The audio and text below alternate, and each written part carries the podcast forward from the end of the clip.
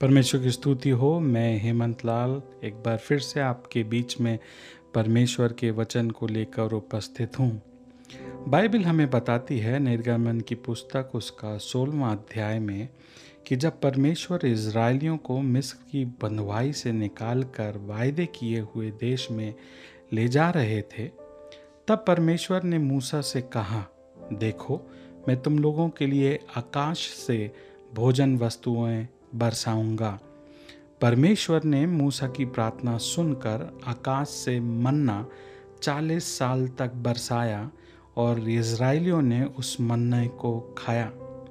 यह एक आध्यात्मिक रहस्य के साथ साथ एक चमत्कार भी है। हमारे जीवन की सच्ची रोटी पृथ्वी से नहीं, बल्कि स्वर्ग से मिलती है। ये संसारिक नहीं है, बल्कि केवल स्वर्गीय है जो हमें जीवन देती है। जैसे रोटी हमारे शरीर के लिए ज़रूरी है, वैसे ही हमारी आत्मा के लिए परमेश्वर का वचन, अर्थात मन्ना, ज़रूरी है। स्वर्ग से मन्ना, मिलना एक अद्भुत अनुभव है।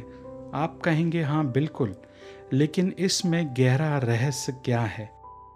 क्या आप मन्ना का मतलब जानते हैं? शायद आप कहेंगे, ये क्या है? ये वही है जो आप कह रहे हैं। मन्ना वास्तव में दो यहूदी शब्दों से बना है। माह और नाह इसका शाब्दिक अर्थ है, ये क्या है? इसराइलियों ने परमेश्वर से प्राप्त भोजन को मन्ना कहा, क्योंकि उन्हें पता नहीं था कि ये क्या है। ये उनकी किसी भी पूर्व धारणा के अनुसार नहीं था तो उन्होंने इसका नाम मन्ना रखा। परमेश्वर की ओर से रोटी और स्वर्ग से नीचे आने वाली परमेश्वर की आशीषों को मन्ना कहा जाता है।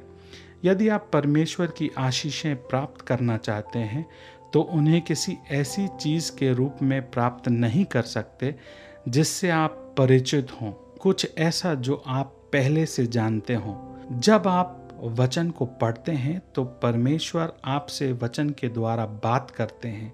हर बार वो वचन आपके लिए मन्ना के समान है, जैसे कि आप पहली बार वचन के रहस्य को और अद्भुत बातों को प्राप्त कर रहे हों।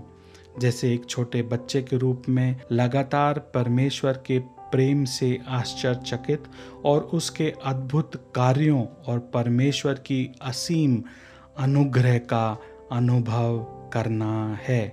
इसे आप पूरी तरह से नए रूप में प्राप्त करें और नए पन में जीना कभी बंद ना करें। आप रोज़ अपने जीवन में परमेश्वर के वचन, के मन्ना और उसके प्रेम के मन्ना को प्राप्त करें। बाइबल हमें बताती है, यहुन्ना रचित सुसमाचार उसका छठवां अध्याय और उसके पैंतीसवें पद में, यीशु ने कहा, जीवन की रोटी मैं हूँ जो मेरे पास आएगा, वो कभी भूखा ना होगा और जो मुझ पर विश्वास करेगा, वह कभी प्यासा ना होगा। यीशु मसीह ने काना नगर के विवाह में पानी से दाखरस बना दिया और लोगों ने कहा, ये क्या है? ये तो पहले से भी उत्तम है। यीशु मसीह ने लाजर को मृत्यु से जिला दिया और नया जीवन दे दिया। लोगों ने कहा, ये कौन है? जो मृत्यु पर अधिकार रखता है। यीशु मसीह सब कुछ कर सकते हैं। वे आपके जीवन को, परिस्थिति को, बीमारियों को और जो कुछ आपको व्याकुल करता है, उसे पूर्ण रीति से बदल सकते हैं। यीशु मसीह ही हमारे जीवन की रोटी और हमारे पोषक हैं। आइए प्रार्थना करें। परमेश्वर पिता, हमें अनुग्रह दीजिए कि हम रोज़ आपके वचन के मन्ना को प्राप्त कर सकें और अपने जीवन को आपके अनुसार व्यतीत कर सकें। यीशु मसीह जो हमारे जीवन की रोटी और हमारा पोषक है, उसके अतुल्य नाम से मांगते हैं। आमेन। हम आशा करते हैं कि इस वचन से आपको आशीष मिली होगी और हम आपसे निवेदन करते हैं कि इसको आप अपने मित्रों के साथ शेयर करें, व्हाट्सएप पे, फेसबुक पे, ताकि परमेश्वर उनको भी आशीष दे God bless you all amen